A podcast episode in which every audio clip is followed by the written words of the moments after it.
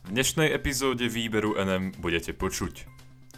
Slovenské mimovládne organizácie sa spojili, chcú pomôcť Etiópii. Nový minister zdravotníctva by mal byť zjednocujúcou osobnosťou, tvrdia poisťovne. Vznikol Európsky mierový nástroj, ktorý Európskej únii umožní financovať mierové podporné misie po celom svete. Južná Kórea plánuje posilniť svoje vzťahy s Japonskom. Prajem vám príjemné počúvanie.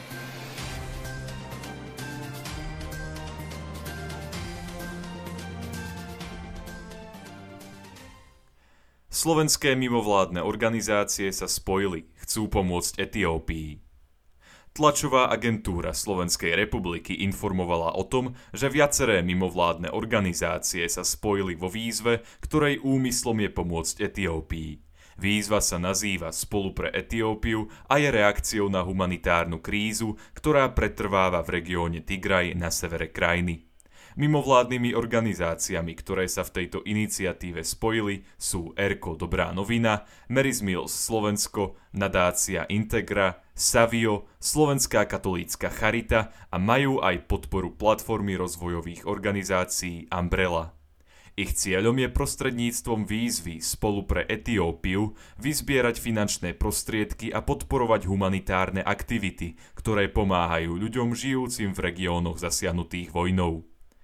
Iniciatíva Spolu pre Etiópiu v spoločnom stanovisku uvádza Sme presvedčení, že okrem urgentnej humanitárnej pomoci ľuďom zasiahnutým vojnou v regióne Tigraj je dôležité, aby sa medzinárodné spoločenstvo vrátane Slovenska zasadilo za okamžité zastavenie bojov, nastolenie mieru a dodržiavanie ľudských práv, aby mohli ľudia žiť v bezpečí a dôstojne a mohlo sa čo najskôr začať s obnovou regiónu.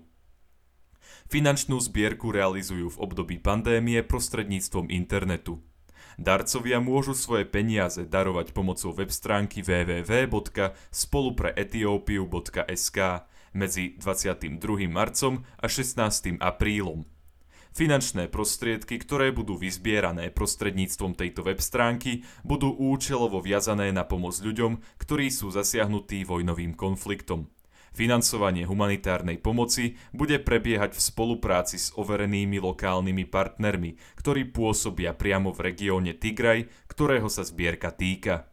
Financie sa pravdepodobne použijú najmä na zabezpečenie potravín, čistej vody, hygienických potrieb, prikrývok, prístrežkov a podobne. Pomoc ale nebude len materiálna. Peniaze poputujú aj na financovanie starostlivosti o ľudí trpiacich posttraumatickou stresovou poruchou, sociálnej práce a iných aktivít, ktorých cieľom je pomôcť ľudským obetiam vojny. Nový minister zdravotníctva by mal byť zjednocujúcou osobnosťou, tvrdia poisťovne. Tlačová agentúra Slovenskej republiky sa zástupcov všetkých troch zdravotných poisťovní na Slovensku pýtala na to, ako si predstavujú nového ministra zdravotníctva. Táto otázka prišla potom, ako z tejto pozície odišiel Marek Krajčí, o čom informoval napríklad denník ZME. Títo zástupcovia si ideálneho ministra predstavujú okrem toho, že zvládne boj s pandémiou a bude pripravený na reformy, aj ako zjednocujúcu osobnosť pripravenú do rezortu priniesť súdržnosť. O predstave Všeobecnej zdravotnej poisťovne jej hovorca povedal – budúci minister zdravotníctva, najdôležitejšieho a zároveň najťažšieho rezortu, by mal byť odvážny človek s jasnou víziou, presným plánom, ako zlepšiť kvalitu zdravotnej starostlivosti s cieľom vytvoriť, zrealizovať a implementovať zásadnú reformu slovenského zdravotníctva s pomocou tých najskúsenejších odborníkov. V tejto poisťovni prevláda názor, že v nasledujúcom období prežijeme lepší vývoj situácie s pandémiou ochorenia COVID-19 a nový minister by sa tak už mohol venovať aj iným témam, ako napríklad komplexnej reforme nášho zdravotníctva. Na jednotu sektoru zdravotníctva vyzval Matej Štepianský, PR špecialista poisťovne Dôvera. Všetci v tomto sektore majú podľa neho ťahať za jeden povraz. Povedal, nie rozdeľovať sa a bojovať proti sebe. Raz to boli lekári a sestry, potom zdravotné poisťovne a poskytovatelia, všeobecní lekári a špecialisti, či zdravotníci a pacienti. Len súdržnosť všetkých pôsobiacich v zdravotníctve nás posunie vpred. hovorkyňa poisťovne Unión povedala – Veľmi by sme si želali, aby bol nový minister človek s otvorenou mysľou, odvahou a najmä s tímovým duchom. Dodala ešte, že bude mimoriadne dôležité v tomto rezorte rozvíjať kvalitu dialógu medzi jednotlivými časťami zdravotníctva. Vznikol Európsky mierový nástroj, ktorý Európskej únii umožní financovať mierové podporné misie po celom svete. Od polovice marca má Európska únia nový nástroj, ktorý jej umožňuje pokryť všetky jej externé činnosti, ktoré súvisia s vojenskými alebo obrannými súčasťami zahraničnej politiky únie. Informovala o tom tlačová agentúra Slovenskej republiky. Zriadenie Európskeho mierového nástroja schválila na svojom stretnutí v Bruseli Rada Európskej únie pre zahraničné veci. Európsky ministri zahraničných vecí rozhodli o zriadení mimorozpočtového fondu, ktorý bude mať hodnotu približne 5 miliard eur, bude financovaný z príspevkov členských štátov Európskej únie a bude slúžiť v období od roku 2021 do roku 2027.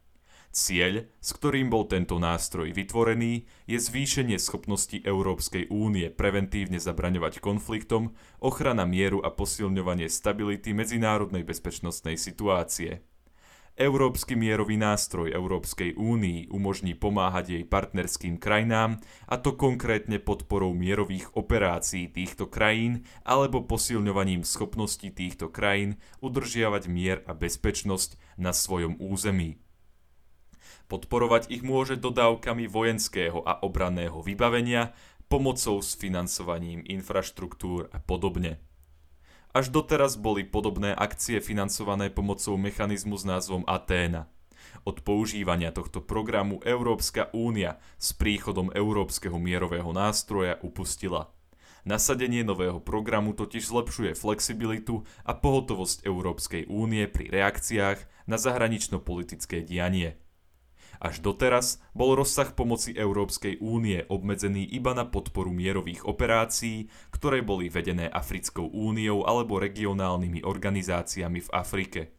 Európsky mierový nástroj toto obmedzenie odstraňuje. Európska únia bude schopná odteraz poskytovať finančnú pomoc mierovým operáciám svojich partnerov kdekoľvek na svete. Južná Kórea plánuje posilniť svoje vzťahy s Japonskom. Južná Kórea sa bude snažiť o rozšírenie svojej spolupráce s Japonskom. Toto rozšírenie sa má týkať najmä oblasti bezpečnosti. V polovici marca to oznámilo juhokórejské ministerstvo obrany. Správu o tom priniesla tlačová agentúra Yonhap. Minister súhlasí s tým, že bezpečnostná spolupráca medzi Južnou Kóreou a Japonskom je dôležitá. Budeme pretláčať vzájomnú podporu a spoluprácu povedal hovorca ministerstva Bu Song-chang.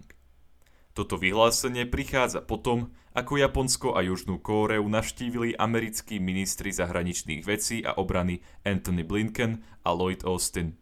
Podľa tlačovej agentúry Yonhap počas tejto návštevy zdôraznili dôležitosť trojstrannej spolupráce medzi Spojenými štátmi americkými, Japonskom a Južnou Kóreou. Zároveň prislúbili, že Spojené štáty americké budú naďalej podporovať spoluprácu medzi krajinami, ktorá má do tejto oblasti priniesť mier, bezpečnosť a prosperitu.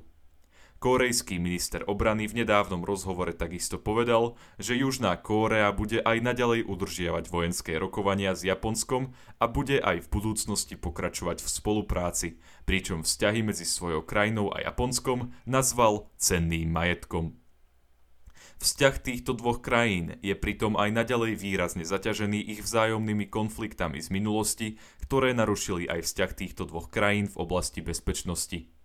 Tlačová agentúra Yonhap ešte pripomína, že napriek tomu, že v novembri 2019 chcela Južná Kórea kvôli japonskej politike týkajúcej sa exportu protestne rozhodnúť o zrušení zmluvy, ktorá Japonsku umožňovala prístup k informáciám juhokórejskej tajnej služby, v súčasnosti je už postoj tejto krajiny k tejto otázke odlišný. Názor Južnej Kórei sa tak pravdepodobne zmenil po veľkom naliehaní zo strany Spojených štátov amerických. Kórejská tajná služba tak aj naďalej zdieľa informácie, ktoré získa so svojim náprotivkom z japonského poloostrova. Ďakujem vám za to, že ste si aj tento týždeň vypočuli nové vydanie výberu NM a pevne verím, že sa budeme počuť aj budúci týždeň. Do počutia.